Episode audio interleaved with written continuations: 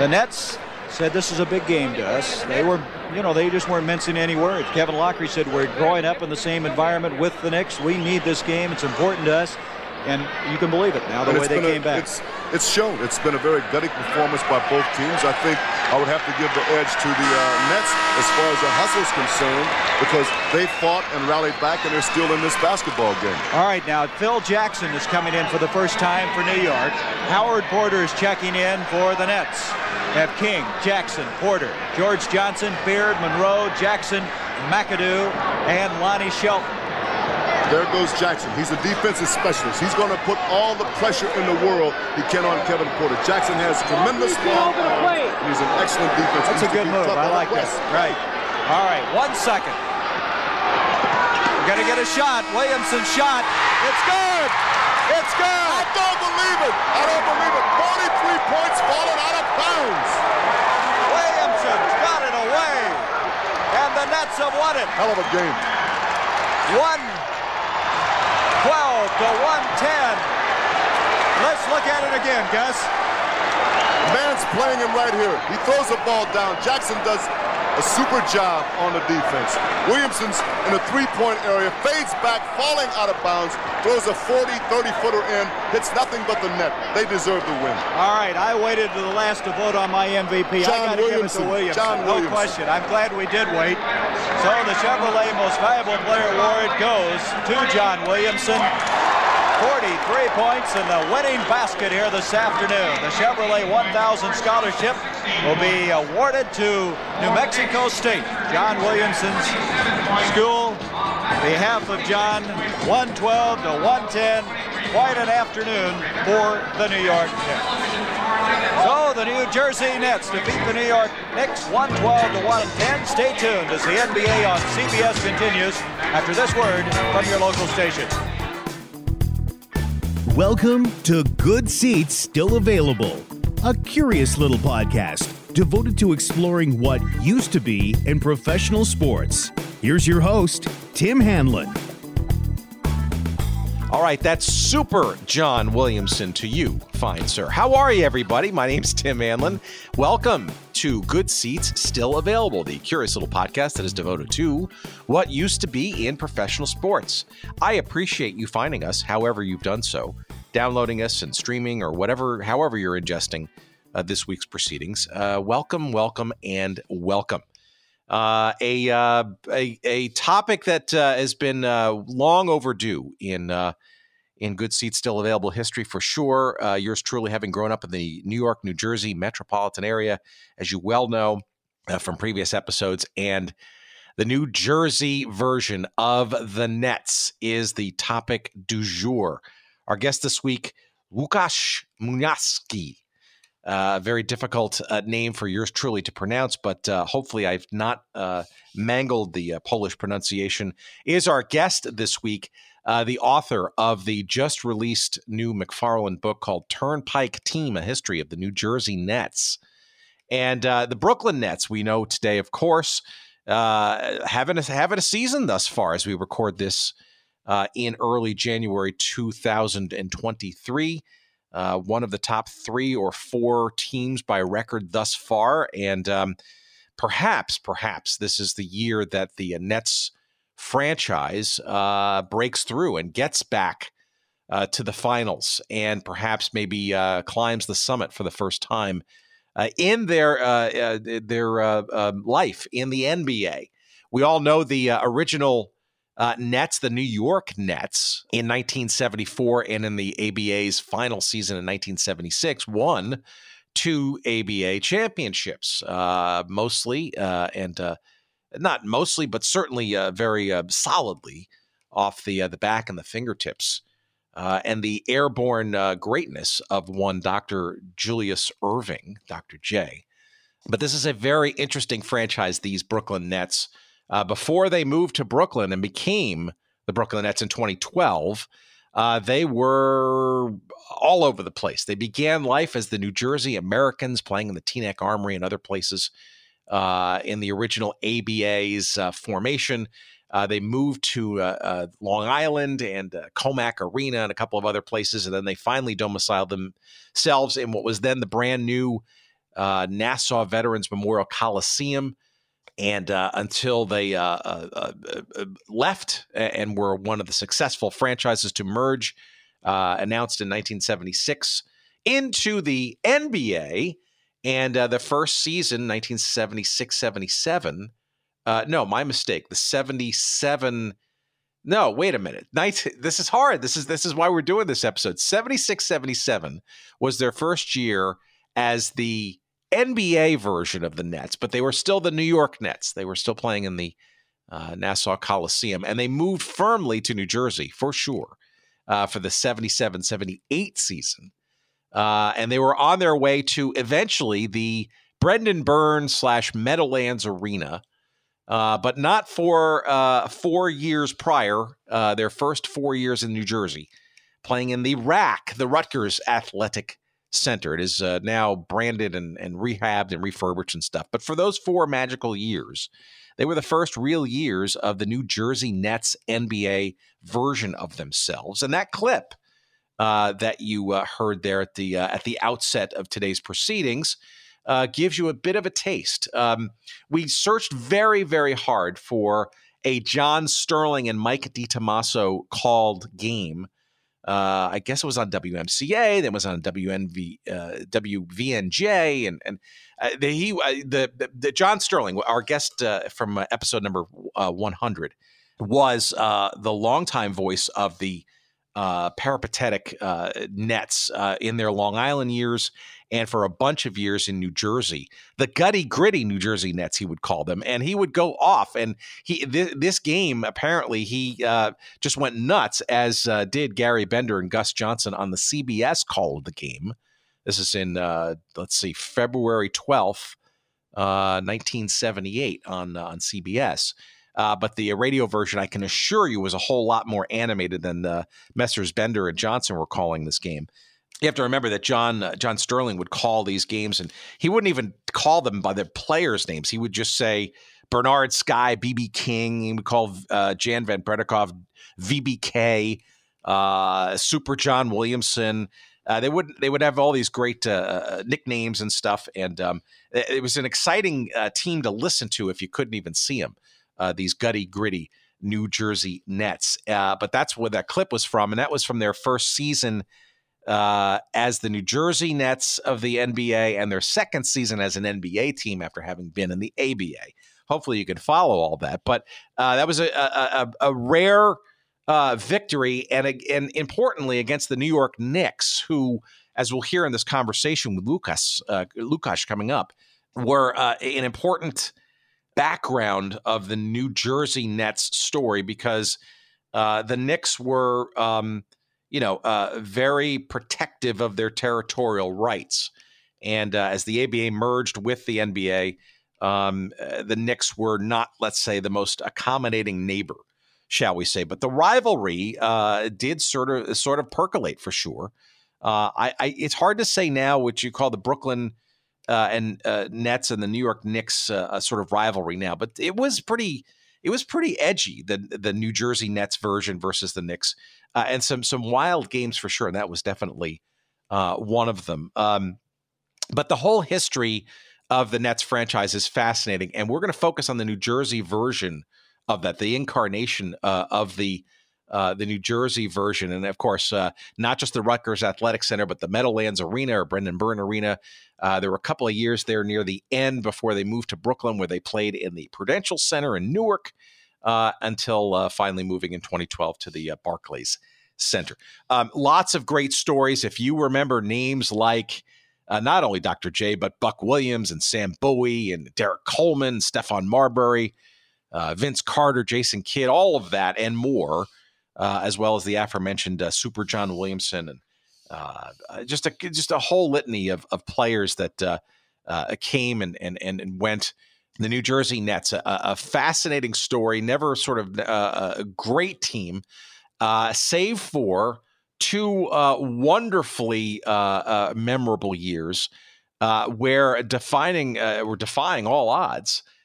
The New Jersey Nets were in the finals of the NBA Finals from two, for the 2020, excuse me, 2001 2002 season and the following 2002 2003 season. They could never sort of um, uh, you know, finish, uh, climb the uh, if, uh, the summit.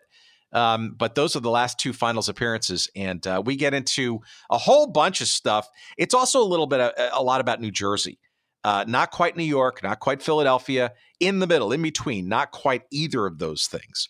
Uh, the malaise of of being from and in New Jersey. Um, you know, the um, the the sort of second uh, fiddle, shall we say, to, or even in the case of the NHL, third fiddle when you have three franchises in the New York metropolitan area. All of these things we kind of get into. Um, you know, the also ran status of of being uh, a New Jersey franchise and the Nets in particular, and uh, why perhaps uh, Lukas and uh, myself identified so um, so tightly with uh, the New Jersey version of the Nets. Our part, uh, the part of our conversation this week devoted to this conversation devoted to that this week. It's been a day. You can hear my the head cold that I have in my head as we talk about the New Jersey Nets. Uh, Lukas Muniowski coming up. Uh, in just a moment's time, let's. Um, we're going to dispense again with the promotion just to get right to the conversation. and again, you can get this book again. It's called Turnpike Team: A History of the New Jersey Nets, 1977 to 2012. it is published by McFarland and it is available now wherever you find good books. And uh, of course, we uh, love you to uh, purchase uh, this book through our website at goodseatsstillavailable.com. Just search up this episode, uh, which is numbered 289. My goodness, 289 is the episode. You'll see it on the website, and you'll find a convenient link to the book there. And by doing so, you'll get uh, you'll give us a few shekels of referral love. We appreciate that uh, courtesy of our friends at Amazon. Of course, you'll get it as fast as humanly possible, either through the Kindle or paperback versions of said. Again, it's called Turnpike Team History of the New Jersey Nets. And uh, if you go to our website at goodseatsstillavailable.com, search up 289, the episode number, and click through that link. Thank you very much. And uh, you will enjoy the book immensely as uh, I did for sure. And hopefully, you will immensely enjoy this conversation too here we go uh, with um, Lukas uh, uh, and myself talking about the gutty, gritty New Jersey Nets from the 70s, the 80s, the 90s, the aughts, and even a little bit in the 2010s before they became Brooklyn. Please enjoy this conversation. As always, enjoy.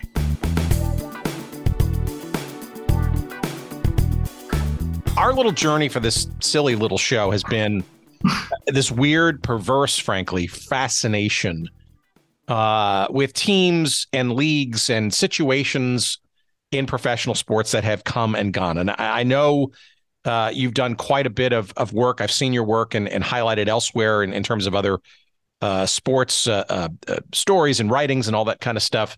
Um, and the New Jersey Nets to me is a really interesting example of that because – we know them now today, of course, as the Brooklyn Nets, but they had history before uh, they were known as the Jersey, the New Jersey Nets, and they obviously currently have a a future. We still hope and think and believe uh, as the now Brooklyn Nets. But it's interesting that you sort of focused on this sort of a period of time in between those two things. I guess the question to start with is why.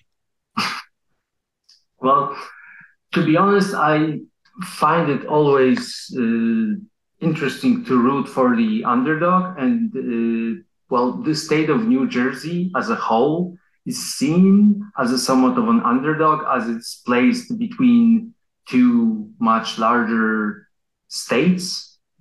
So you have Pennsylvania and you have New York. So they always live in like the shadow of the two, and they're like seen as, as a land in between and the New Jersey Nets, so there, so the New Jersey incarnation of the Nets was always a team somewhere stuck in between, and there was a recurring motive. Uh, when I looked at the New Jersey Nets, is that they were always like in a state of, uh, well, how should I call it? Even when they were good, he knew that something bad would happen. And and it it was the same whether we're talking about like landing the first pick in the draft or being in the NBA finals. You somewhat always knew that something bad is going to happen. And I found that really fascinating that throughout their history, this was like this recurring pattern that they could never put it all together. So that's what I found that interesting. Plus, I was also a fan of the New Jersey Nets myself because I like Jason Kidd a lot. He was one of my favorite players because I'm a short white guy. So, so I mean, he's not short by NBA standards. He's like in the middle. I think he's six four, but I could like relate to that. A pass first guard who always plays hard, who isn't a particularly good scorer, but he sort of makes a difference on the court. So I always wanted to emulate that, even though I failed miserably. That's that's why I became a writer rather than a basketball player. Well, all right. So let me let me reiterate the word why, but put it in in context because uh, for the benefit of our audience, your accent and where you're located now, from where we're having this conversation, um, seems to indicate that perhaps you may not have grown up and understood truly mm-hmm. what it means to be a New Jerseyan, like I have been.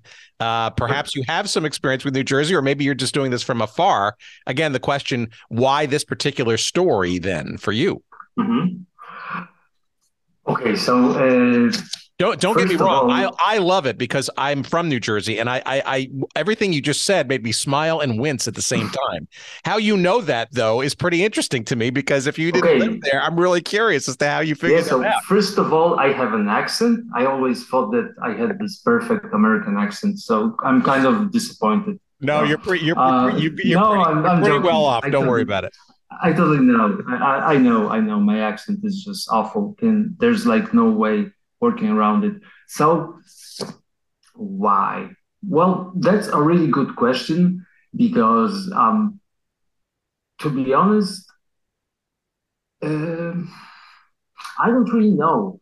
It's just that there are some stories and there are some themes that you like feel close to, and I found this story of the New Jersey Nets somewhat. Uh, well, I found the New Jersey Nets first. So actually, how I learned about uh, the United States because I'm an assistant professor at the University of Szczecin, and it's in like uh, western, northwestern Poland, and and I actually wrote my PhD on narratives of uh, the careers of selected NBA players so I got into basketball fairly early. Like when I was like six or seven, my father used to watch the NBA, and there was this guy called Michael Jordan, and my father just loved him completely. And because of that, I developed sort of, well, not hatred, but I always wanted to, well, I, I was always rooting for the other guys.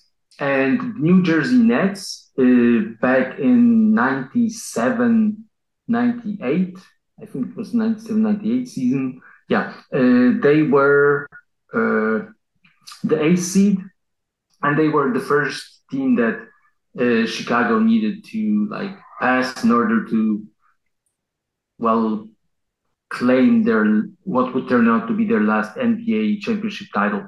And I just got into that, and I started digging really deeper into my NBA fandom and found that, I mean, I felt something for the New Jersey Nets. And the similarity that comes to my mind is like when you're watching wrestling, you know it's bad, but somehow you feel stuff. It makes you feel stuff.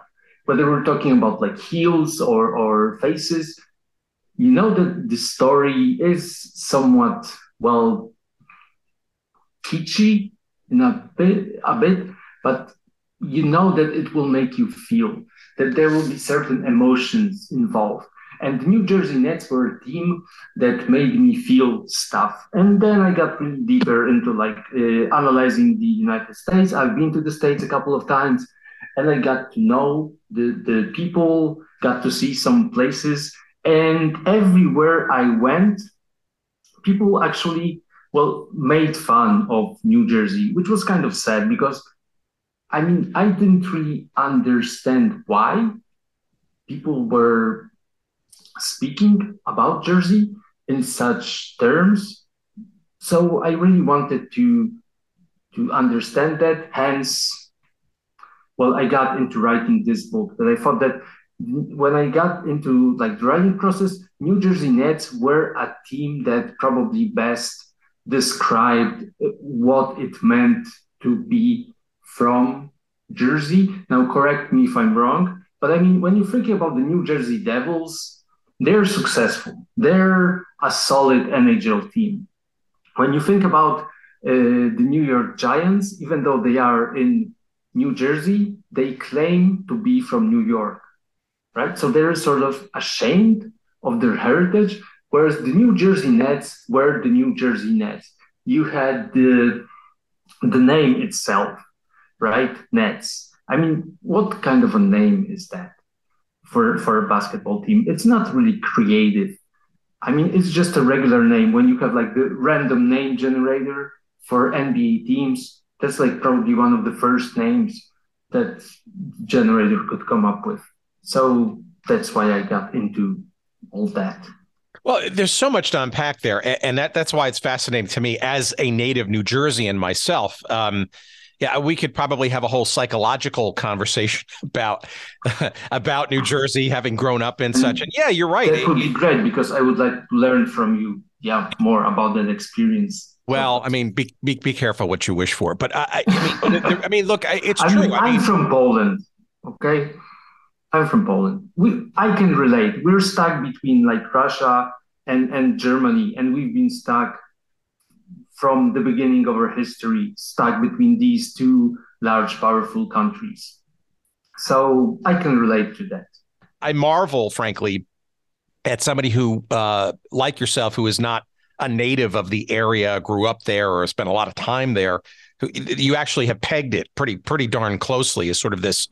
Let's call it an identity crisis, right? Having grown up, mm-hmm. right? Uh, the um, you know, the, the, exercise is always, you know, where are you from, Tim? Well, uh, you know, uh, if there's if there's if I assume that there's a lack of understanding or sophistication about the New York area in that person's question, I'll just say the New York area. I grew up in New York. It's just a lot easier, mm-hmm. right? It's convenient convention, right?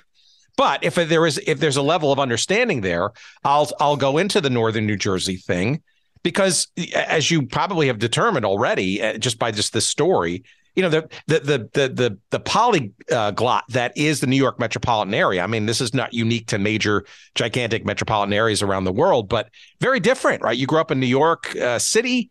Uh, even in the boroughs are very different experiences. New Jersey, mm-hmm. very different than Connecticut, very different than Long Island, et cetera. Yet there is somewhat of a common thread. They're all sort of there's this sort of New York-ish thing that uh, you know, for better or for worse, defines all of them when you get right down to it. Yeah, totally. I mean, the place that you come from really determines your whole life, which is like a cliche thing to say. It's, it's kind of stating the obvious, but but that's true. And in the case of the the Nets, it was the same as well because they originally started in New Jersey for a year, and that sort of determined their destiny. I think that's at least the thesis that I'm presenting here in, in this book.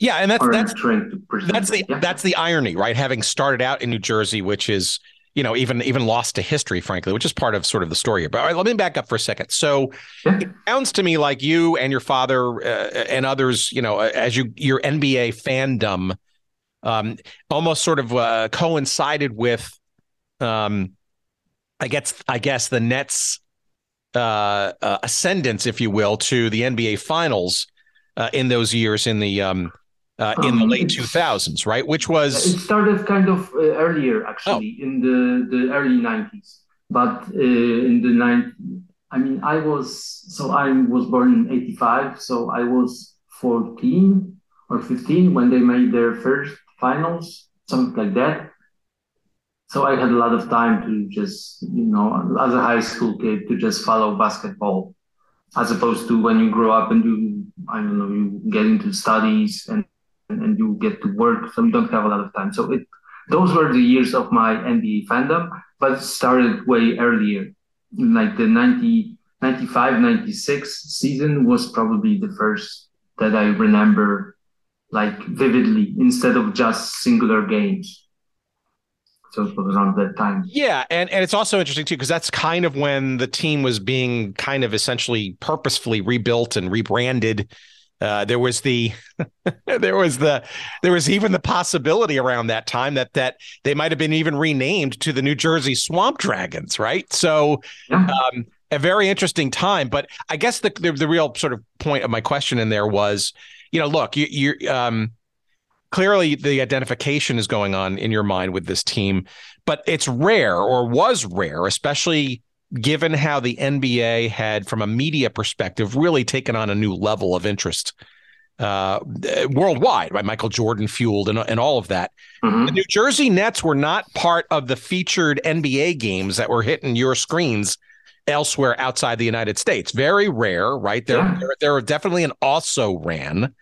And for them to even break into the playoffs and then actually be successful in the playoffs, um, I guess you experience sort of the beginnings of that unloved and unfancied kind of dynamic and maybe even had a mm-hmm. special sort of feeling as they begot uh, became more successful on the court. Yeah, that, that's true. I mean, other teams that I rooted for around this time were the Vancouver Grizzlies, about whom I also wrote a book. It's going to be published next year by Tennessee University Press about how Vancouver lost the Grizzlies. So, in my mind, I have this actual trilogy of books that of failed franchises that I, that I sort of would like to write someday. So it's the Nets, it's the Vancouver Grizzlies, and it's the Charlotte Bobcats. So I have like these three books that I would like to produce, but I know absolutely nothing about the area of Charlotte, apart from the issue with the the the toilets. So like the misgendered toilets a couple of years ago, or something like that. And and that's only the stuff that I that I know. Yeah. So the Nets weren't actually well on my radar, and and the first thing that I remember like vividly about Nets was the trade in the year 96, 90, in the season 96, 97, I think it was that season, when like half of the franchise was traded to the Mavericks. And I remember that I think they traded Shawn Bradley to Dallas Mavericks, one, one of the, the few players, uh, one of the many players who were like traded. And, and the first memories I have is actually like um, I think it was not Jim Jackson was playing for the Nets, so so it's what he was like one of my favorite players as I was because he was supposed to be one of the few well one of the once again the word few sorry. Uh, he was supposed to be the next Michael Jordan in a line of many next Michael Jordans and I actually found myself rooting for him and yeah, it, it was actually the, the first time that I like had the possibility of watching New Jersey Nets games. And the thing was that actually, well, Poland isn't the most revered country uh, in the world, right? So actually, the NBA was giving us, as in Polish television, a lot of games which weren't particularly well. We didn't get like the Knicks versus the Bulls. Instead, we got, for example, the Toronto Raptors, who were bad at the time, playing against I don't know the Nets. Or we, I remember that uh, we used to watch with my father the Mavericks a lot because of German television, and they had Dirk Nowitzki, so German television was uh, showing a lot of Dallas Mavericks games. And those were like the teams that we actually were able to watch, as opposed to these great NBA powerhouses. They were available to us only in the playoffs because there was no alternative. So otherwise, we we actually got to see quite a few, well, bad NBA teams, which was actually kind of entertaining and educational because they it was still great basketball, to be honest. So yeah, and it expanded that's, our knowledge of the NBA. Yeah. So that's really interesting. I mean, we're talking obviously a, a generation of, of, or two even of media, right? Back in the in the mm-hmm. in the 1990s, even it was really sort of the explosion of of cable and satellite television, right? But even then, right, if it, mm-hmm. the packages weren't sort of, you know, hitting your screens and stuff, that's interesting that that that the NBA games that you were seeing were not sort of the top tier exports, right? But the but yeah, I mm-hmm. mean, look, there were there are these dozens of other teams, right? That that make up the day to day existence of the league, and it's not just all Michael Jordan and and the LA Lakers and and you know uh, all the time, right? There's a there's a there's an 82 game plus schedule plus a two months worth of playoffs, right? So it has to be some uh, uh, stuff that goes on before and during all that kind of stuff.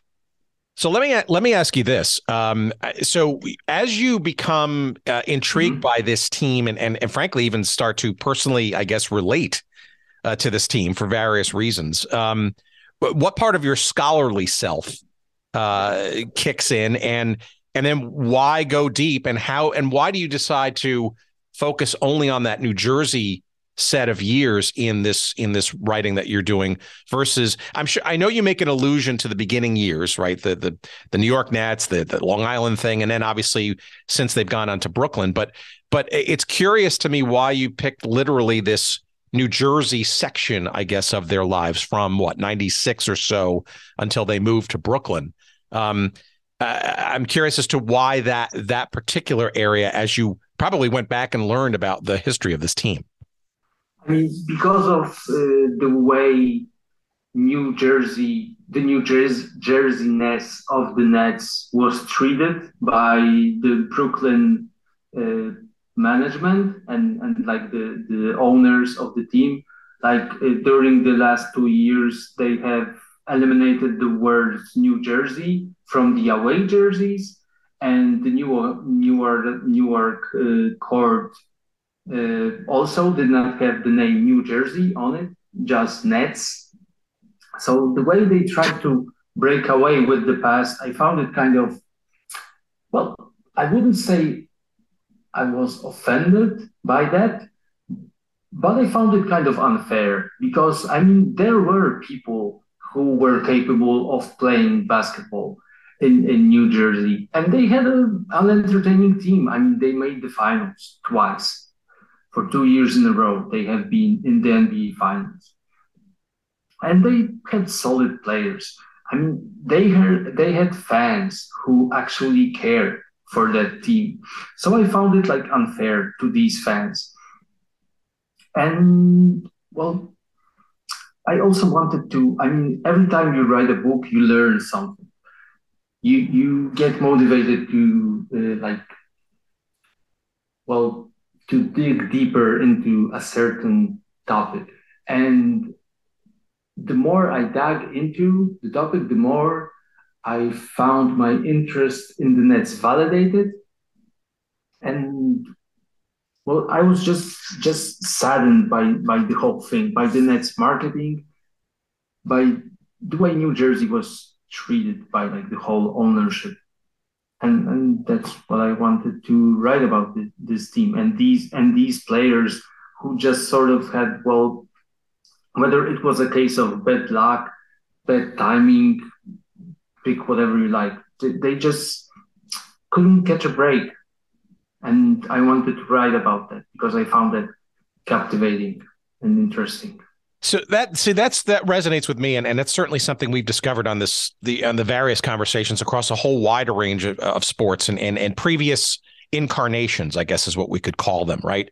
Mm-hmm. Um, and one of the questions that I often ask guests in situations where teams have had either previous ports of call or do, or, or places of domicile, uh, or frankly have just gone through rebrands and have not moved physically, but for mm-hmm. whatever other reason, maybe a new arena or they move from a New York City to a New Jersey or whatever, still a, a, uh, in the region. And that's the where does these sort of legacies, where do these legacies live, right? And mm-hmm. and frankly, how much or how little do the current owners of these teams and the leagues that they're in uh, embrace or distance themselves from their previous lives. And it sounds to me like, and I think rightly so, right? You're you're you're talking about a Brooklyn ownership group, and I get it's a business, right? But how much or how little one retains the history Um,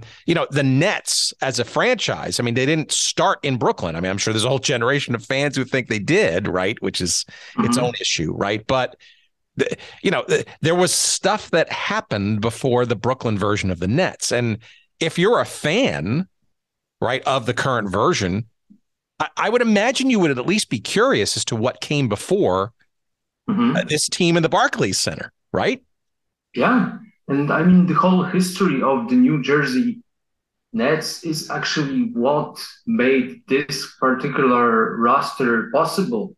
Because, I mean, Kyrie Irving grew up in New Jersey and uh, he grew up a, a New Jersey kid, just fan of the Nets, and he wanted to return home even though I mean that was the narrative that he was returning home, even though he wasn't returning home. But without Kyrie Irving, the Nets don't get Kevin Durant, and without Kevin Durant, uh, you don't get what's going on right now.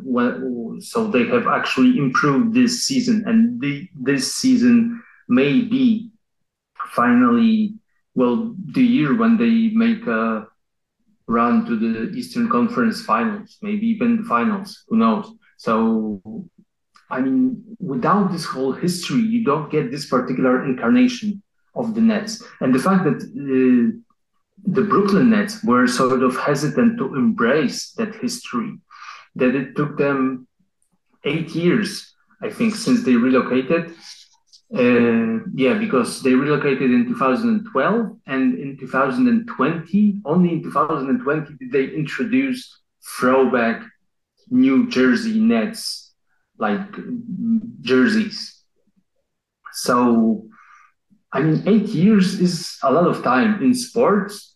It's like a whole dynasty or two, even if you want to like be, I don't know, even more picky about whether whether a dynasty takes I don't know two championships, three championships. So eight years is is a lot, and and the reason that they paid homage to New Jersey, well, that's kind of I mean I think that it was actually Irving's doing that they decided to to pay homage to New Jersey. So it took a superstar player with a big ego, big personality, who convinced the team that it was actually that it's actually okay to remember your history, to remember your past, which is exactly what they did with these jerseys that like pretend to be old New Jersey Nets jerseys, but they aren't really. So, yeah,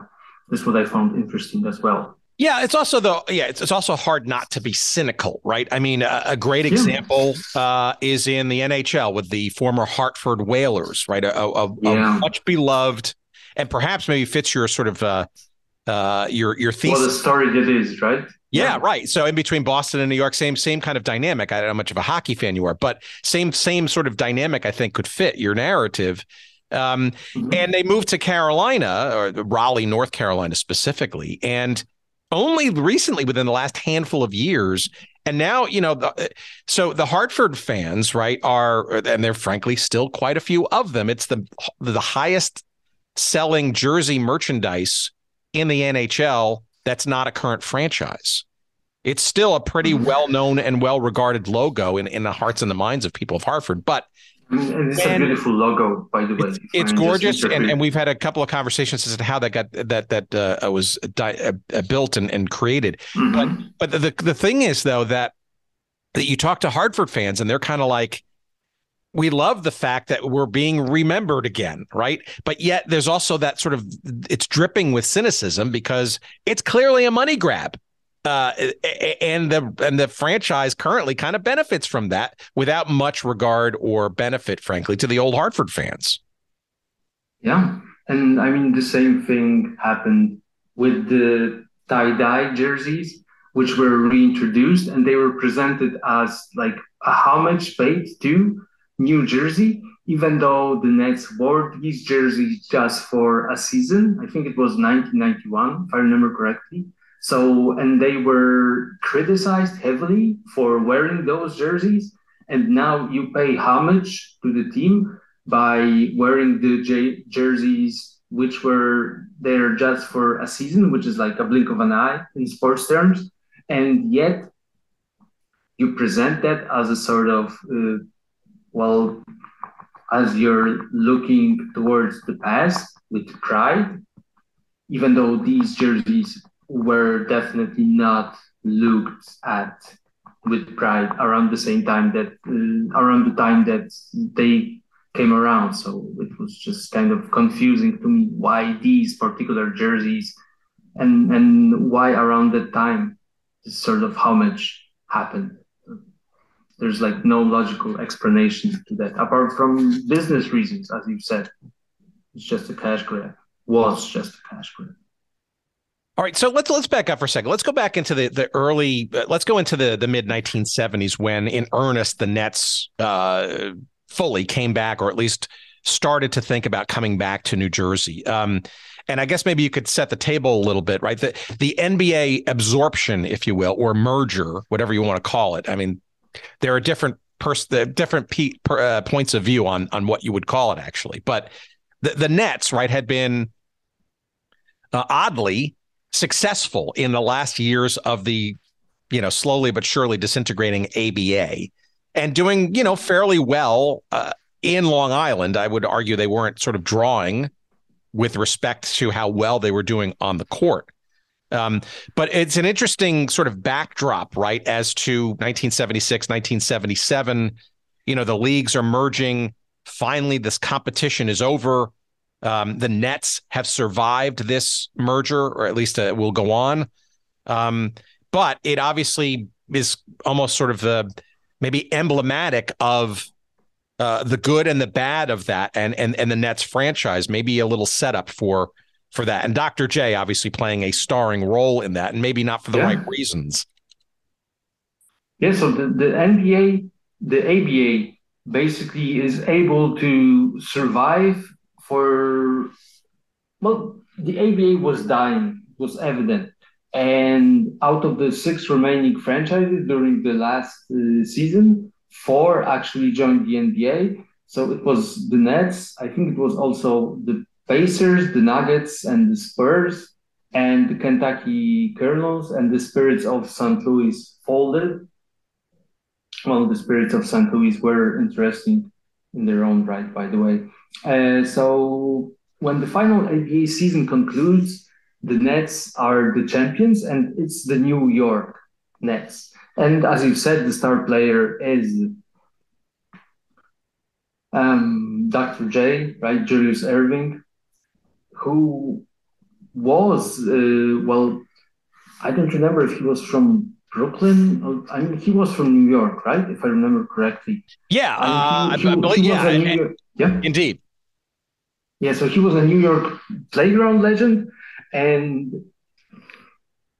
well, in order to actually be able to play in uh, the New York metropolitan area, I think it was like 75, there was like a 75 mile radius when it comes to competition. So you couldn't have another team in the same, uh, well, in the proximity of, I think it was 75 miles and number yeah there's a, sort of those those uh, those uh, those restrictions, if you will, and and, yeah. and the, the, territorial rights, so to speak. And by the way, Dr. J was born in Roosevelt, Long Island, which was a pretty okay. area of sort of that Long Island into Queens, New York kind of thing. So yes, okay, definitely so a New York guy. Yeah. Okay. So not Brooklyn. So my bad. Um, and uh, so in his three years when he so he enters the ABA and he's well the biggest superstar that the league has and uh, he plays for Virginia Squires I think and then uh, Squires are unable to stay competitive in the market so they collapse and and they trade uh, Dr. J to another ABA team, which is the New York uh, Nets. And uh, when the Nets entered the NBA, they entered the NBA as the New York Nets, but they entered the NBA without Dr. J because in order to like be able to play there, uh, they need to pay the merger settlement, and it's around like five million dollars, which was a lot back then. And I think that the team owner at the time said that the merger agreement killed the Nets as an NBA franchise because in order to stay in the region, they needed to, they had to trade Dr. J. And they basically traded him for cash. I think it was two and a half million, something like that, in order to be able to pay the amount that was necessary. And the whole amount, I think it, it was around 11 million. So they just got two and a half million for Dr. J. And they had problems drawing, at least at the beginning. And they had to play, I think, at Rutgers Center a year later when they moved to Jersey. Oh yeah, all right. So let me, let, let me stop. Let, let me stop. Let me stop you there. Let me stop. Yeah, let me stop you there because impacted the franchise for a number of years. Yeah, let me so, stop you. You said, I mean, it's emblematic of of the team already that it entered the league at a at such a disadvantage without their star player, and they got basically nothing in return. Yeah, so so uh, that's it. I mean, so in many respects, the New York Knicks, right, almost were either lucky or cunning or both in their ability to defang, I guess, whatever the Nets would be coming into the league, right? Talk about defending their uh, literally just essentially taking their heart and soul, that team, Dr. J, and essentially forcing a sale to make that happen. So it's it's ironic, or maybe not ironic. I mean, uh, either the Nets were, excuse me, the Knicks, the New York Knicks, right, are almost a a villain in this story. Perhaps perhaps uh, clearly a villain in this story. In that, um, either through luck or through cunning, um, this uh, the best of times and the worst of times for this Nets franchise. They finally get to they survive the merger, yet here they are completely defanged because their bread and butter, their their main star attraction, has to be sold in order to pay the bills and and maintain their status in this new league. Mm-hmm. Yeah, but uh, also I mean, the Nets found themselves too often trying to emulate the Knicks, although that happened later. But uh, yeah, at, at, the beginning they were at a disadvantage, and and for a number of seasons they have their issues, right? I mean, they're trying. They they are able to draft Bernard King. They get Michael Ray Richardson from the Nets, from the Knicks in a trade. I'm sorry for that. And they even have a remote possibility of of getting Kareem Abdul-Jabbar, who seriously considered becoming a Net in 1981 because of the, the proximity of New Jersey to New York, because he wanted to leave the Lakers. So that the New Jersey was one of his well preferred destinations. And finally, in the summer of 1981, they they they get, I mean, luck strike, strikes finally because they get a new coach in Larry Brown, and they get a 21 year old power forward named Buck Williams, who becomes the first New Jersey Nets franchise player for a number of seasons. So let me back up for let me back up for a second. So okay. um, in the in the as the the Nets uh, uh get absorbed into the NBA, mm-hmm. um, okay. I guess the question is why, from your perception and your your uh, research, why wouldn't they stay in Long Island at the Nassau Coliseum, where at least they they'd established some kind of winning tradition?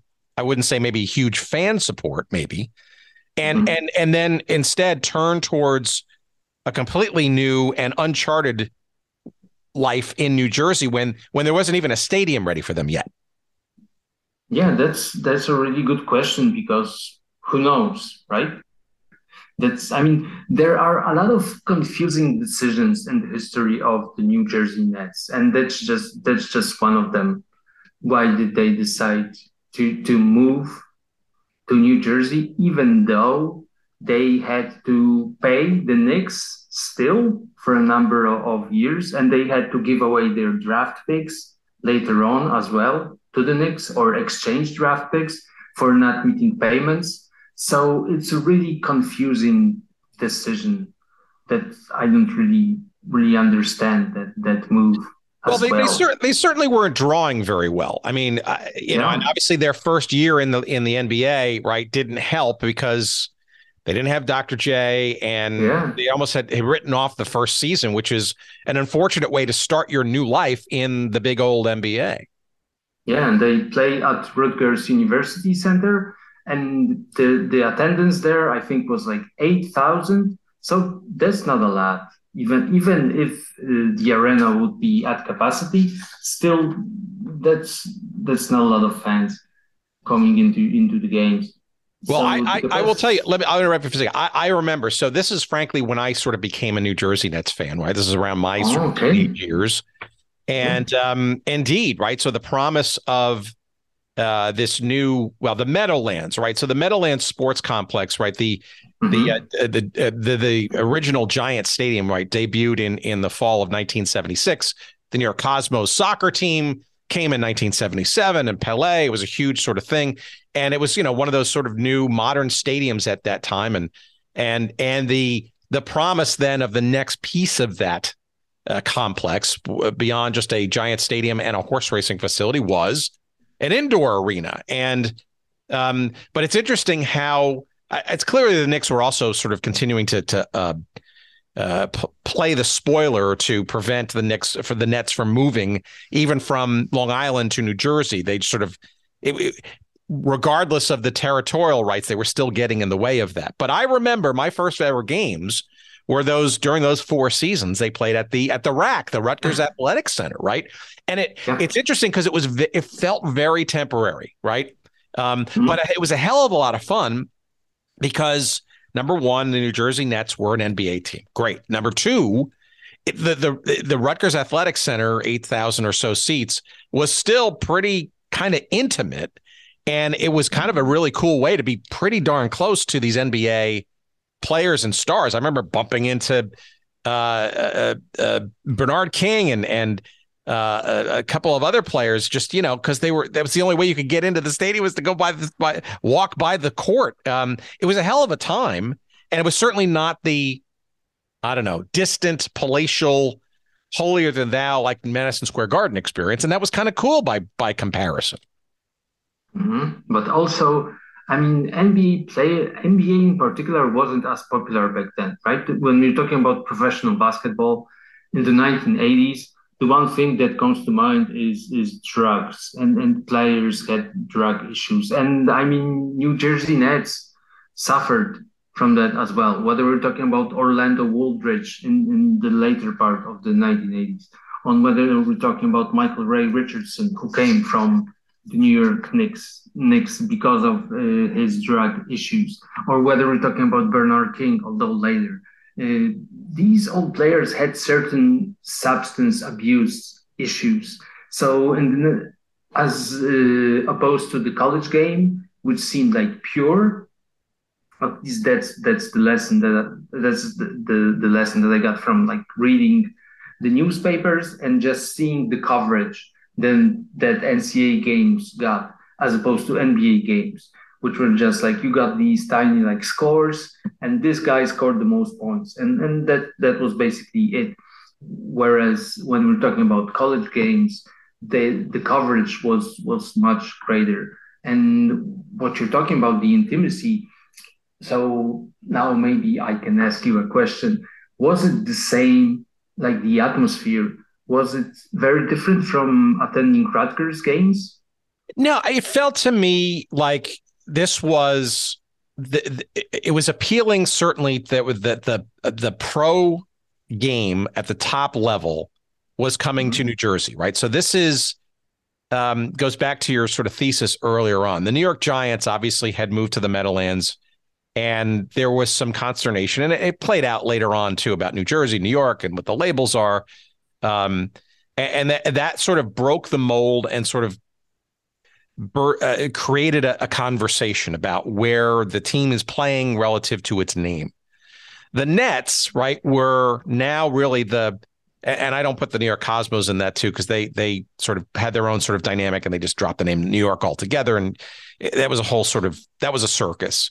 The New Jersey the New Jersey Nets, though, to your point, right? They were the first, um, not first historically, but but in this sort of time time frame, a dedicated New Jersey branded top tier professional mm-hmm. team. And I think a lot of New Jerseyans, to your point earlier, um, mm-hmm. found that uh, uh, alluring. And with the knowledge that a stadium was being built, right? And and Giant Stadium there, uh, and its immediate success for both soccer and football, uh, really kind of added a beacon of promised stability. And like this is not only real now and temporary for a couple of years at Rutgers, um, but will be more real in the years to come when we have quote unquote our own home facility. It will be the cementing, if you will, of reality of New Jersey having its own professional NBA basketball franchise. So I would I would characterize the the crowd as being really into it and frankly enjoying the intimacy along the way. Yeah, I mean as as somebody who like prefers smaller leagues to to the, the bigger bigger stuff. I mean, I can totally relate to that. I mean, I prefer intimacy as well. So, so I can get behind that as well. That's what so, I'm thinking. We also had on our uh, show, I think our episode number 100 a couple of years back, um, current New York Yankees broadcaster, but then former New Jersey Nets broadcaster, John Sterling. Um, mm-hmm. It's a great episode if, if, if our listeners haven't heard it. Um, because before he became sort of a, a longtime Yankee voice, he was John Sterling was a, a, sports talk guy in New York and literally was was hustling lots of startup leagues and teams from the WHA and and even the NHL and and but he became kind of the voice the spirited voice shall we say of the New Jersey Nets and some of his signature catch calls were he you know when when they were competitive and this was like the, this was the years when Kevin Loughery was coach uh, I played against his uh, son in in grammar school uh, in northern New Jersey ironically um, they were the gutty gritty New Jersey Nets. That was his tagline. Um, mm-hmm. and it was they were they were gutty and gritty, and they were not expected to win. They were not winning. They were, but they were they had a lot of character and soul, and you kind of kind of what you said earlier. You kind of you kind of uh, identified with them because the, here they were this the New Jersey's team in, in the big bad NBA, and you know they, they weren't always competitive, but when they were, you know Jan Van Breda Kolff and Bernard King and Bernard Sky, BBK. You come up all these great names. Um, it was mm-hmm. fun. They were fun. They were fun and interesting and intriguing, and you knew they were going somewhere, um, even if they weren't performing really well at the moment. Yeah, and I mean, there's a lot of players when you go through the history of New Jersey Nets. They had a lot of great players. It was just a case of I don't know, like wrong place or or wrong time, as I've said when you're talking about guys even from from my past, right? When I was growing up, there was this whole excitement around like Stephon Marbury when he came to New Jersey. And then it turned out that he wasn't such a great fit, but eventually they got Jason Kidd for him, which was great, which worked out greatly for the Nets. So you had guys like that. You had Derrick Coleman, who was supposed to be, I mean, in the present day NBA, Derrick Coleman would be a perfect forward, like so he was somewhere between number three and number four positions. So a lot of great players actually played in for the New Jersey Nets. So yeah, I can totally understand the excitement for that because you got to witness a lot of great players.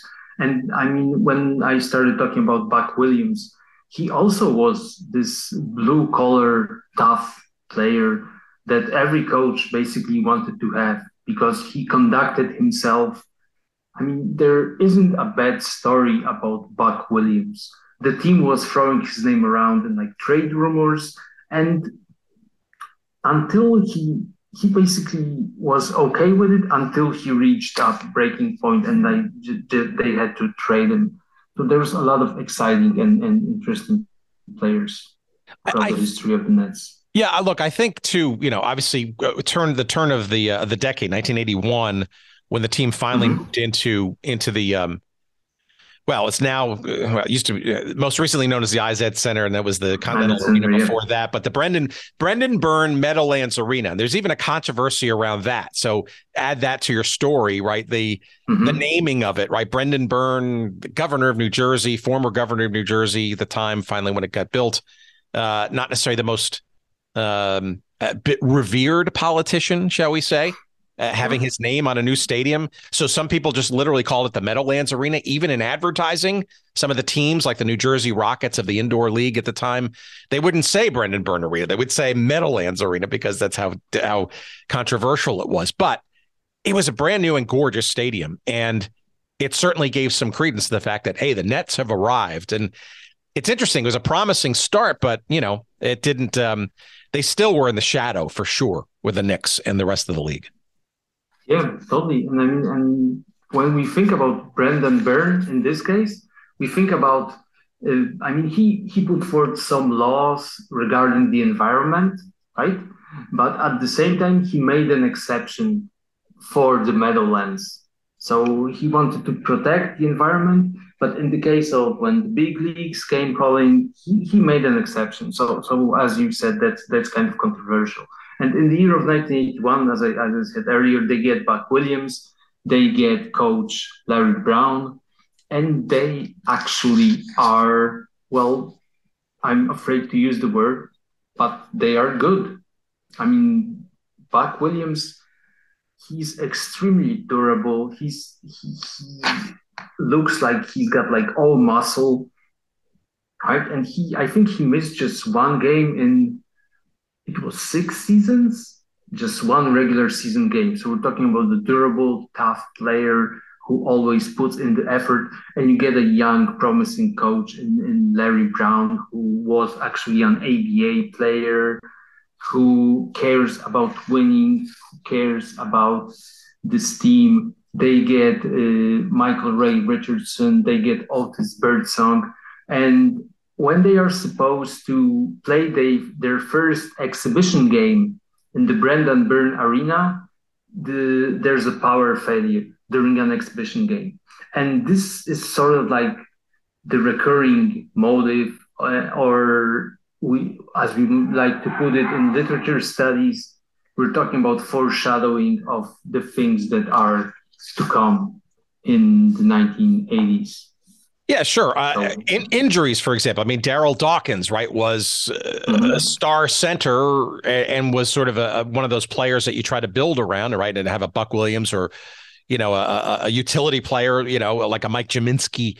Um, but mm-hmm. you know, yeah. he slips and falls and, and hurts his back further, and and you know, all kinds of things sort of befall, and you wonder.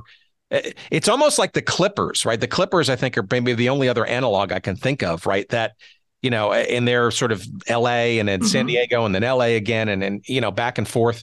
Um, it's it's almost like one step forward, one step backward. I mean, they they get to they get to neutral. It seems a lot of times eh, during the '80s and even the early '90s.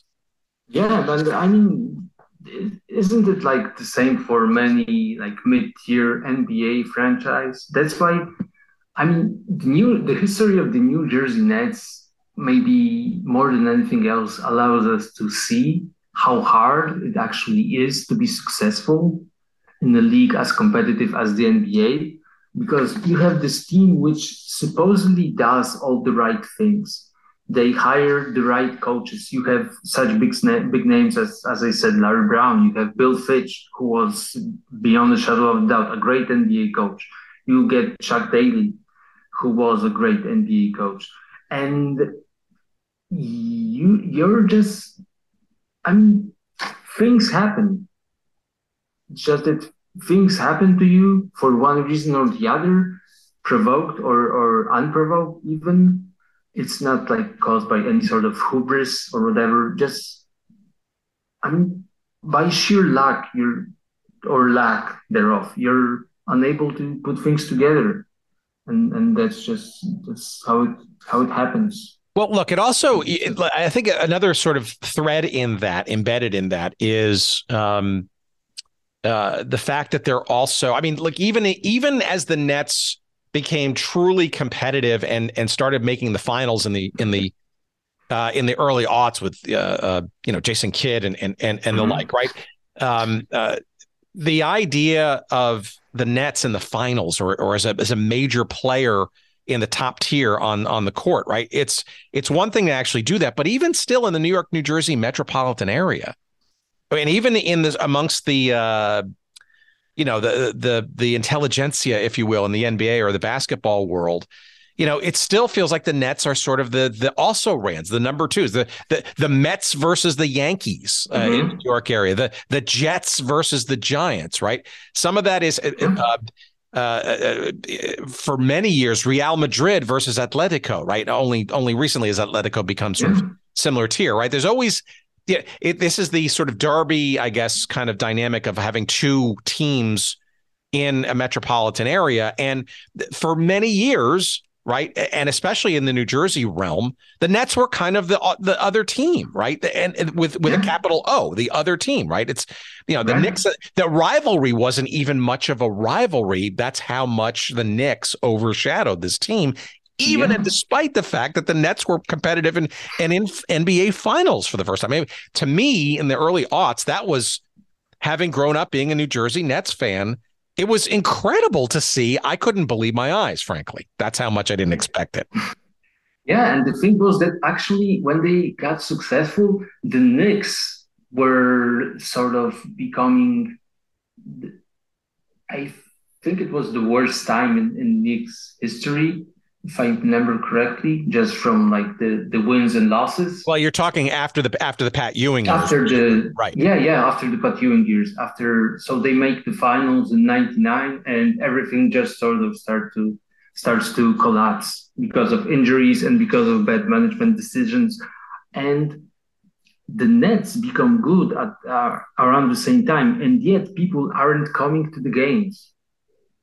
I mean, the Nets are playing Princeton offense, which is just sort of like a team oriented style.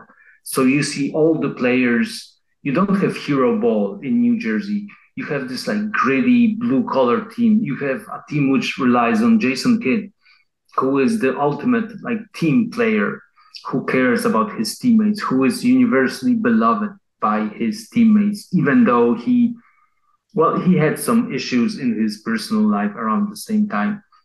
Let's leave it at that.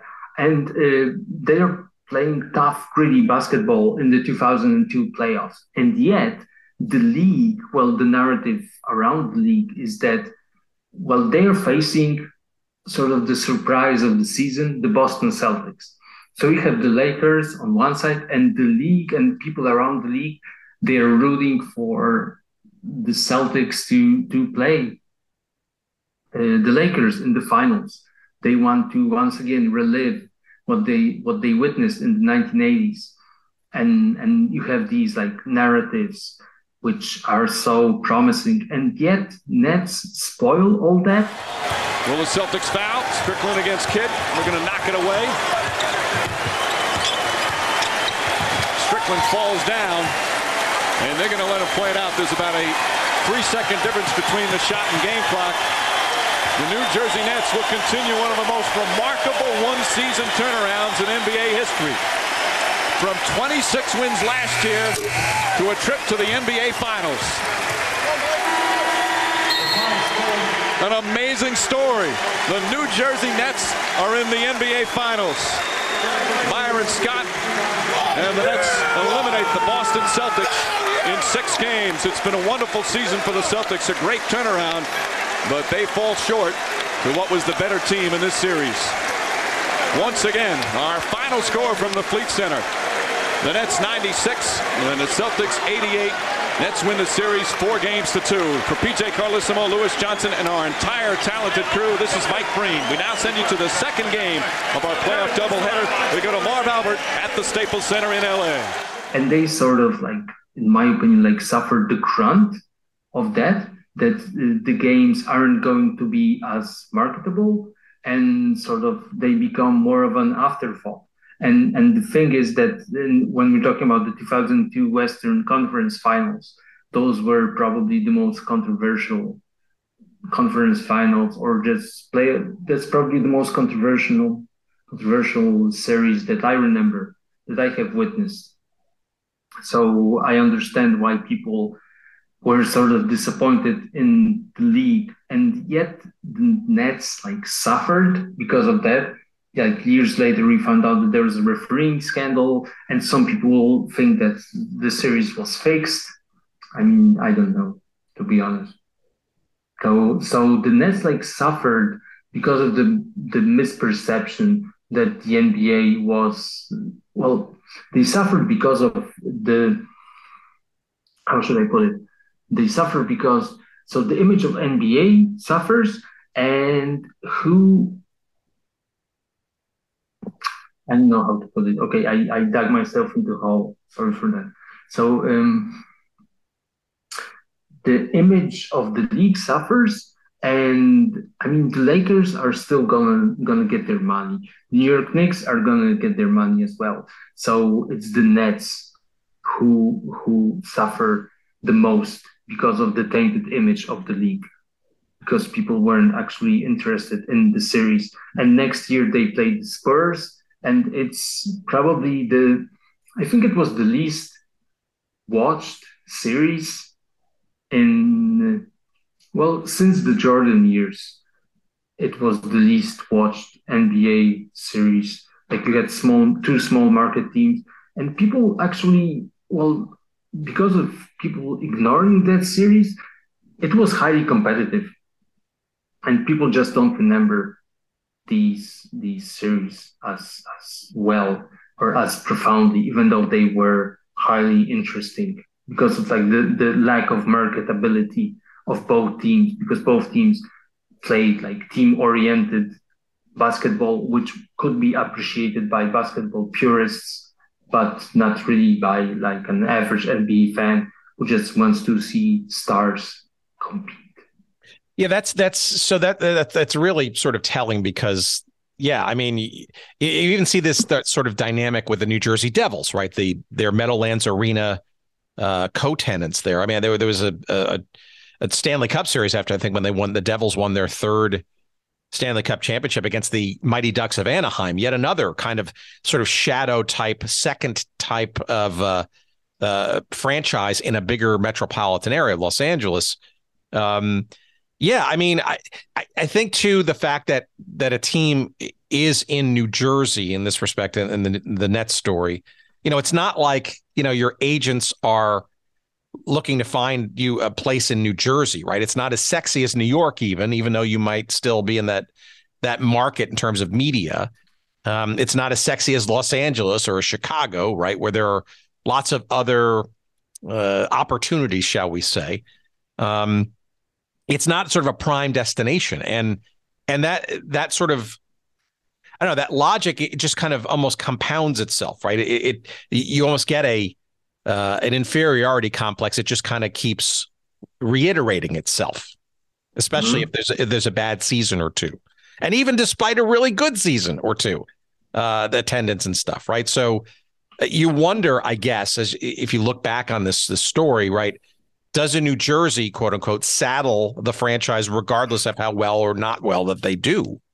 Um, I mean, I can't I can't extend that logic to the New Jersey Devils that much. It's even worse because there are three franchises in the New York area. But um, it, it it it maybe speaks to what you were talking about earlier. New Jersey is something in between, and and when a team in New Jersey and branded New Jersey does well, um, it, it's odd because usually it's the second choice of everybody involved, right? Whether it's Philadelphia or New York.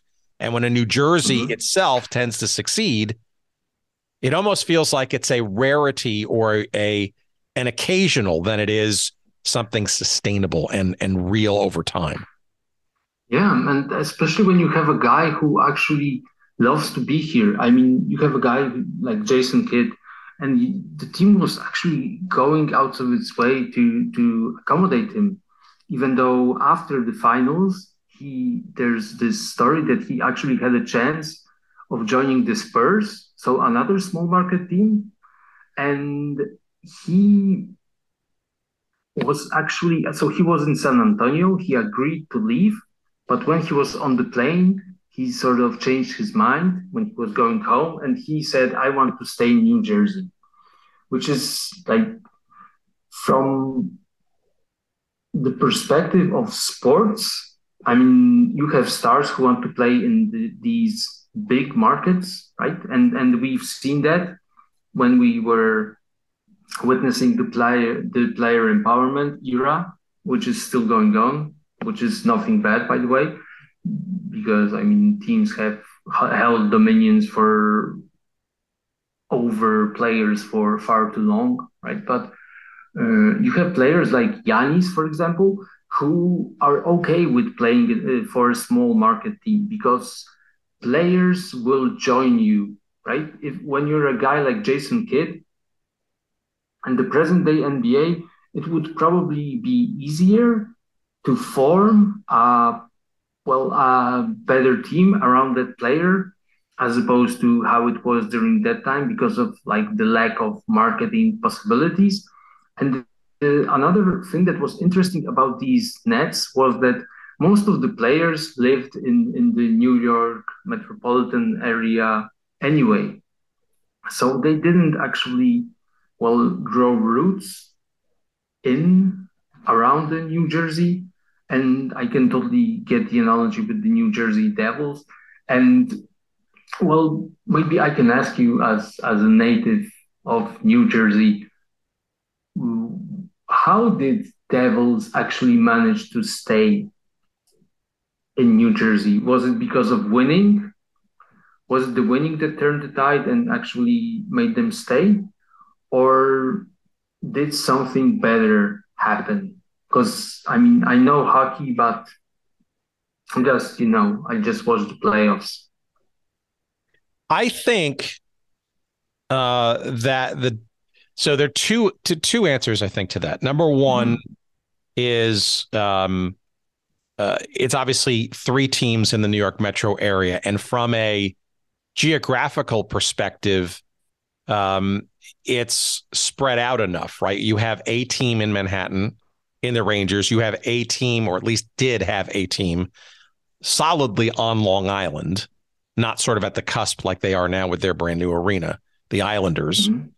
Uh, and the Devils, uh, essentially, you know, with everything New Jersey, westward to Pennsylvania, and down towards Philadelphia, right? So there was a, a region there. I think, though, the other, the major reason is um, I think is because pro hockey, from a fan perspective, from a media perspective, from a consumption perspective, is much more of a provincial kind of dynamic. Um, it's much more mm. Of a local passion kind of thing versus a national thing. I mean, yes, there are national games, but the NHL is not um, has always had always struggled as being sort of a nationally palatable sport. The NBA is different. NBA does have a national footprint, is much more significantly branded. You can, you know, you may find you can live in in Atlanta and be interested in a in a Nuggets versus uh, LA Lakers game. Um, hockey's really not as much that. It's much more mm-hmm. regional. Um, and I think uh, it's also more dependent on uh, on attendance and that kind of stuff. Um, mm-hmm. I, I, don't think many people would have predicted it. I think the fact that they arrived in 1981 is because there's a brand new arena, and the, and mm-hmm. that team itself had had its challenges, having been in places like Kansas City and Denver, and and, and never really succeeding too. So ironically, going to New Jersey, but um, I I think though it does speak mm-hmm. maybe a little bit to what you're talking as a media market. New Jersey is not a, a, a media market per se, as defined in in in the United States, right? There's the New York metropolitan area media market, and New Jersey itself is a slice of that. And it's very hard to market a team that's only regionally very centric and powerful. And so the New York Islanders in hockey and the New Jersey Devils, if they want to market themselves and advertise, they have to essentially buy the entire marketplace when two thirds of the market really it's not close for them to go visit and to go to a game. So it's it's it's a weird dynamic, but um, I guess my point is that the Devils certainly didn't hurt themselves by playing well and winning a few uh, cups, Stanley mm-hmm. Cups. But I, let's put it in perspective. their their their championship parades, right, occur in the parking lot of the Meadowlands Arena. Okay. That's not mm-hmm. the same thing as the New York Rangers winning a Stanley Cup and getting to get a, a, a confetti yeah. uh, parade down the, the the the cathedral or the uh, Canyon of Champions in in in Wall Street, right in downtown New York, um, and that perception actually speaks volumes, right? As a New mm-hmm. Jerseyan, I'm full of pride, right? But um, it's not the same thing as the Rangers winning the Stanley Cup because there's a lot of it's New York and it's ticker tape parade and New Jersey. Uh, you know, it, it's a bunch of fans in a, in a parking lot. I, I don't know if that changes, right? I, if that if the if the if the Devils win again, you know, in Newark. I mean, Newark is not the sexiest place, sadly, in the firmament of the NHL, right? Mm-hmm. But how does that apply to the fact that NHL is more of an international league in the sense that you have players from uh, different, uh, you know, different countries, a lot of players from different countries, as opposed to uh, the NBA. Like basketball has an inner city feel to it, right? So as you've said, like uh, hockey is more of a passion, uh, like a passion thing so also when you have players joining the league from from Europe, right? When you have Giannis and he's okay with playing in Milwaukee, you have Nikola Jokic who's okay with playing in Denver because that's the team that like picked him. You had a guy like Drazen Petrovic who was happy playing in New Jersey, and if the team would be winning, he undoubtedly would stay in New Jersey, but because of the fact that it wasn't winning, there was some frustration involved, and he wanted to like take some time off and and play in Europe and then reunite with Dino Radja in in, in Boston. But his untimely death, like, uh, put these plans uh, into the idea into the area of just plans or rumors or or whatever or unfulfilled dreams. So, how do you think the international aspect weighs into that. That you have people who are willing to stay and grow roots in New Jersey as opposed to just just live, living in the big city and enjoying the perks of living in the big city. Yeah, well, but also also the the secondary revenue streams from from that, right? You know, the the endorsements okay, yeah. and the you know, eh, New York City obviously is, is a much more dynamic place than the suburbs of New Jersey, even though they're only 20 miles away from each other, right? Um, I, look, I would, I guess I really would reframe that and say the NBA as a league and pro mm-hmm. basketball as its product has been just better or more fortunate. And maybe because it's in urban areas and, and has grown up as a sort of an urban sport, so to speak, over the years, has done a better job of branding itself, right? The NHL, um, st- you know, obviously the world's best hockey league um, with some of the best players internationally. But I, I, the reality is that more people know Giannis than they do Sidney Crosby, you know, the Pittsburgh yeah, Penguins, true. right?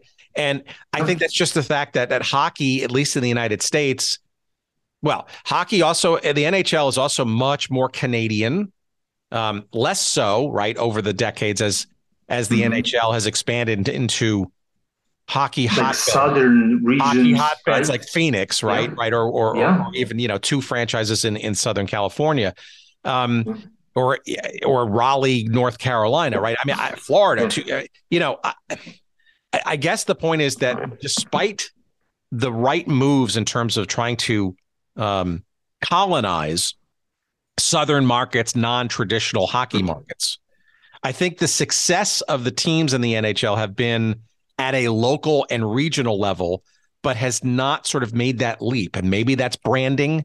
And maybe, mm-hmm. frankly, that's just hockey and cold and, and winter and the product relative to that of basketball, which is a little bit more accessible to more people, right? No, people mm-hmm. people who live and grow up eh, grew up in in Miami or Fort Lauderdale, actually, with the Florida Panthers, or Tampa Bay, or or or, or Phoenix, right?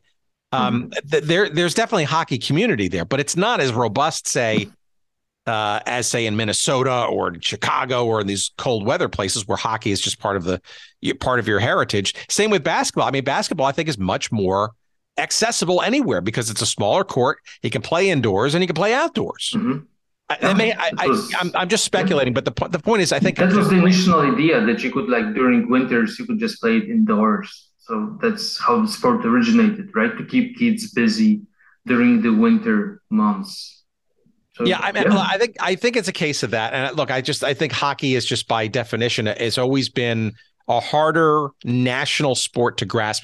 Frankly, some of it's also because the NHL really was only in the Northeast and Chicago until 1969, right? Mm-hmm. Oh, they they were very late in terms of trying to expand and the World Hockey Association, all all that stuff. But but look, I mean, I, I want to mm-hmm. sort of wrap, sort of put a cul-de-sac on this. I, the the sure. whole idea of New your initial theme at the beginning of this conversation to me only feels strengthened uh, by this by your by your by this narrative and this conversation. Um, you know, New Jersey is what it is. It is it in, in between things. There are there is clearly culture and and its own thing with within the world, but the reality is it's in the midst of bigger metropolitan areas and sexier places. Um, and I'm guessing that's part of why uh, the the idea of moving the team back to quote unquote to New York at some point in the uh, the, the latter part of the the 2000s and the early part of the 2010s. Um, may, maybe you could help us wrap up as to what your perception and the dynamic that you sort of researched and saw as to why giving up on New Jersey, even with a brand new new arena in in in Newark for a couple of years, that didn't seem to be the elixir. Why why move across the the the the river to New York, in this case Brooklyn? Um, was that genius? Was it that desperation? Was that just why not New Jersey further? I guess. That's that's a really good question. And and to be honest there's there's no good answer because as we see from the early struggles of the brooklyn nets i mean their the bad luck followed them straight to brooklyn right? When we were talking about like the the trade with the boston celtics which set the franchise back for like six seasons or something like that. When we're talking about even injuries to Kyrie Irving, uh, the injury to James Harden. I mean, KD having his foot on the line against uh, the Milwaukee Bucks in like game, it was six of, of the Western of the Eastern Conference semifinals. It's just you can't shake off the the sort of the bad luck that that has followed this franchise, and that's what I found the mo- most intriguing in this narrative in in that even though it's not mentioned in in the book right because i finished uh, off the book in the year 2012 when they leave. So when they leave my interest fades as well. I'm assuming that the move was well the move was financial because they wanted to revamp the brooklyn area right? They wanted to like gentrify brooklyn. And the reason that the local com- they displaced people and the local community actually was outraged by that. And there were some protests. Even the actress rosie perez was uh, involved in the protests. And you have a rapper well a hip-hop mogul basically like jay-z who is doing the gentrifying instead of actually helping the community that he well that he was raised by because it always takes a village to raise an individual. That's at least my thinking. So uh, it's kind of confusing why why would you leave like a whole market instead of sharing a market with a different uh, a different team a different franchise as the Knicks who are as historically rooted in the, the New York area that even though they are, even when they are bad, they still are able to make money and be popular because they're the Knicks, right? And what I think about that is that, well, I wouldn't say it was a mistake because from a fan's perspective, you might hate that move, but ultimately, when I mean, when the Brooklyn Nets were during their first years in, in Brooklyn, when they actually weren't all that good, I've noticed in Warsaw, where, where I lived around the time, way more kids wearing uh, like Brooklyn stuff, Brooklyn Net stuff, than than than than I noticed during my whole lifetime. People wearing New Jersey Nets stuff, and I was one of the few who was wearing New Jersey Nets like jersey. I have my silver Jason Kidd jersey still somewhere in, in my parents' house. So from marketing perspective, it made a lot of sense, and ultimately the move made a lot of money. So I, I mean, to put things bluntly, it was all about the money. The mar- the New York market is just way bigger, even when we're talking, even in comparison to like the whole state of New Jersey, like the whole city of New York was able to to be a more promising landing destination than than just staying in New Jersey.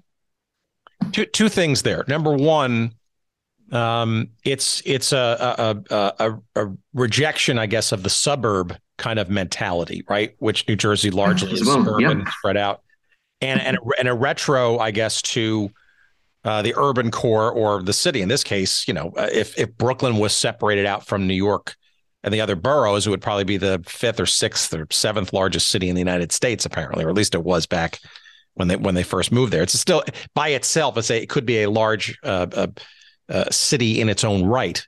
Um, and but I think the other sort of part of that is, and yeah, the, there's also a heritage there, right? Brooklyn has a heritage as it's. I mean, the Brooklyn Dodgers baseball team still has that that era of that air of legacy. Mm-hmm. Uh, and is distinctive, right? You're from New York. No, I'm from Brooklyn, right? That, that's yeah. probably the most uh, uh, uh, unique and stand out of the five boroughs, right? When it comes to, to, to that kind of identification. But the other thing is yeah. real estate. The other thing is real estate, right? So mm-hmm. frankly, now you see that the model right now for business and sports, right, tends to be, well, there's a bunch of things, but in particular is real estate. Owning your own stadium, building and owning your own stadium, and then all the stuff that's around that that either is or isn't related necessarily to game day, right? So during the off season, is there enough stuff to keep you interested uh, either to visit or perhaps like the Atlanta Braves baseball franchise, right? Build an office park around it. Um, mm-hmm. So it's been eh, plus now betting being sort of legal mostly in, in lots of different places in the United States. I, I, revenue streams, of course, it's money, but the money part is actually the real estate. And if you think about it, the guy who bought the franchise, the guy who built the stadium there in Brooklyn, right? It was all real estate and all this and, and rehabbing, if you will, or gentrifying, depending on your perspective, an area of Brooklyn, right? And and all the mm-hmm. stuff around it. Um, that's sexier, I think, than let's drive 15 miles to a stadium in, in in some parking lot in New Jersey. And then, you know, is that New yeah, Jersey's problem the, or issue? Don't yeah, know. Yeah, and then placing the stadium next to the turnpike also, which was sort of promising initially, then turned out to be like a problem, right? Because I mean, people were stuck in traffic so there there is no tailgating in, in basketball. So so people weren't actually looking forward to to to just being stuck in traffic and then and just spending time around the arena as opposed to the New York Giants games back then. So yeah. Well, let, let me end where we kind of let, let me end where we kind of started. Um, so it's very telling that you just said that you personally started to lose interest in uh, in the team after they made their their their break to Brooklyn, right? Um, mm-hmm. Because yeah. you you identified with them as New Jersey, and I can sort of do the same too. A final goodbye from the Garden State. The next 35 year run in New Jersey has come to an end. A new home in Brooklyn, but lots of memories in the rearview mirror. Sixers win it 105 to 87 over the New Jersey Nets.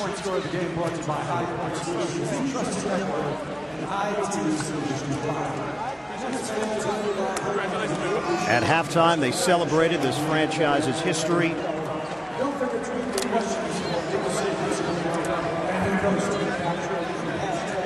New Jersey Nets basketball will be remembered, but it'll be the Brooklyn Nets from now on. one more game officially as the New Jersey Nets. No more games here in the state of New Jersey. Nets will make the move to the Barclays Center starting next season. I want to see at least some glimmers of remembrance about what came before the Brooklyn version, having grown up and experienced that New Jersey uh, part of their history. But only until recently uh, has there been a bone or two thrown to the New Jersey, and uh, even a fleeting memory of the New Jersey version.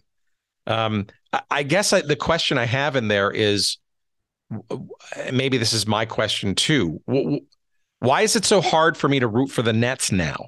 So I don't know how it's for you, but for me, it has all to do with like the way sports, well, not not only professional but organized sports in general, how it's presented to people and how it's profit reliant, maybe because when we think about Brooklyn Nets, I think about marketing, right? And they were marketed as if Jay Z was the franchise owner, and he was marketed as a man who created the logo of the Brooklyn Nets, even though it turned out that that some people were paid like twenty thousand dollars to pretend that he was the one responsible for that. So so you have this sort of well the need to well identity is established over time. You can just buy identity. And I think that my main problem with the Brooklyn Nets is that. I'm sorry. Sounds like your friends so, in the background have a problem with the Brooklyn Nets too. yeah, they have a problem with the cat because I have like seven dogs and two cats, and they mostly get along, but just time. So the problem with the Brooklyn Nets is, well, I think so. The reason for the reason what made the New Jersey Nets so great for me was that even though it wasn't like a preferred identity, it was an identity. They stood for something. When you watched uh, the New Jersey Nets play, even though you were like hoping for the good but preparing for the bad, you knew that it would be about something. It would make you feel things. If I may return to the analogy on to wrestling that I have presented earlier when we talked. So it made you feel a certain way. Whereas the the way the team was marketed, like the like when you think about Brooklyn, you think about being rugged, being tough, right? You can't buy that. It's built over time. So when you teleport is probably the best way to, to put it. You teleport a team, you can't uh, give it a new identity. It already has an identity. It already has a history, and you need to build that history through time. You can't buy that. And I just think that the Brooklyn Nets were trying to buy this new edgy identity, and it just didn't work for me. I don't know how it how it was for you. No, I, I feel the same. And again, I'm biased, right? Because I grew up literally during mm-hmm. this time when they became a new NBA franchise and were literally making New Jersey their their identity, right? And mm-hmm. and they were received pretty quickly as such. Um, and you know, uh, it is. Um, I guess it's hard. I, I, think I can identify with the Hartford Whalers uh, fans too. Very hard to mm-hmm. sort of mm-hmm. just rip up and start anew, and even that's probably even more more of uh, an adjustment because they went to a new city altogether and completely whitewashed it. At least the Nets name uh, was retained. I don't know. It's um, mm-hmm. I, I, don't know if there's an answer to the question. Um, I, I think certain franchises though do more elegantly move from one location to another and do uh, look back on their heritage heritage and do uh, sort of uh, uh, remember sort of the roots and stuff. But you know, I, I, think that's also a sign of the times. To your point, money uh, is kind of everything. It's always been a business, And yeah, I don't know how many people know that the Atlanta Braves started out way back when in Philadelphia and have been in a mm-hmm. couple of different markets uh, between. Um, but you know, maybe that matters to people. It matters to people like me, and maybe that's just because I have an historical bent and always am curious about where things started and where how they got this way.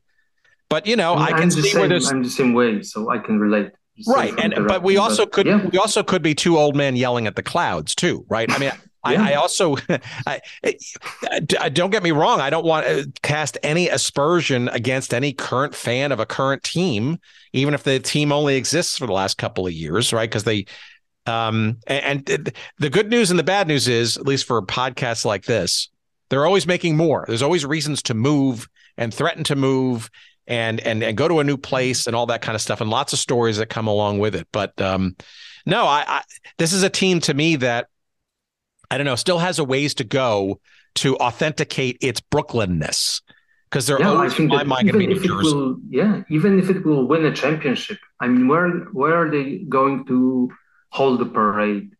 Are they going to go the same route as I don't know the Knicks? Definitely not. So that's like kind of complicated. And when you think about the Clippers, if I just may digress, it's it's like the same way. They're trying to build like the man who owns the Clippers. I forgot his name. Oh my god, Steve, Steve, Steve Ballmer. Ballmer. Yeah, yeah, Steve Ballmer. Yeah, he thinks that when they win a championship, they will have an identity, right? They will establish an identity, but they already have an identity. They're the Clippers. I mean, when things are and and sort of we, we saw that in the playoffs, right? That when things are supposed to go bad, they will go bad anyway for you because you're the Clippers. And you will even if you win one championship, it will be like the exception to the rule. So you need time to establish an identity.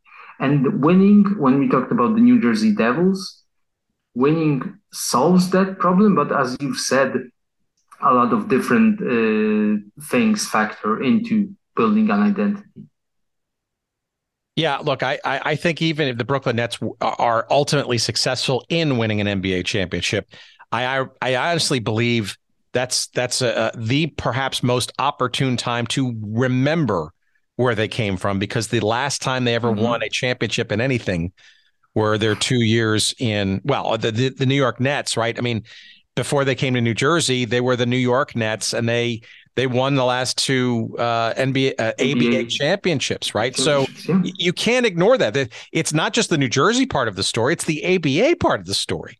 Mm-hmm. So to me, it's almost like double uh, the need to kind of thread through, especially since that's the last time they ever won a championship. But you know, m- maybe that's what it takes. Um, but look, I, I also admire people like you and and people that we've talked to over the years uh, to keep sort of these histories alive because these things did happen right this the the the, the, the time that the, this team spent in new jersey and, and maybe it's not the most important thing in the world okay. But for me it kind of is important because it's part of history and you hate to see that whitewashed or forgotten because it existed. And for, for me at least and for, and for you for different different reasons there was a, an identity there an identification with it. It was it was real to you. I went to games. You watched them.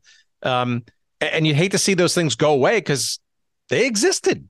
And why not remember those things that existed? Because God forbid that, you know, years down the road, people forget that they existed in this kind of way. Yeah, I totally agree with you on that. It was just just perfect what you said. It it captures my my feelings perfectly.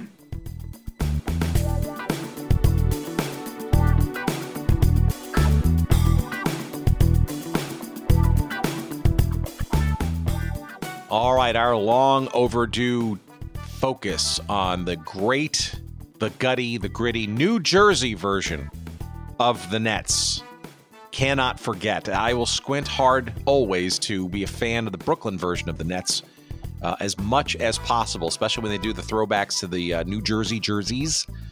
Uh, or uh, a broadcast uh, featuring uh, John Sterling, like they did last season, calling the game like the good old days.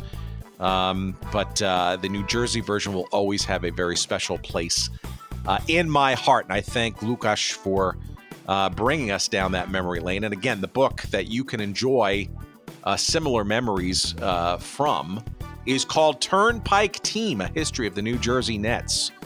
1977 to 2012. It is published by our friends at McFarland and it is available where good books are found everywhere. And we appreciate, of course, if you went to our website at goodseatsstillavailable.com, searching up this episode number 289.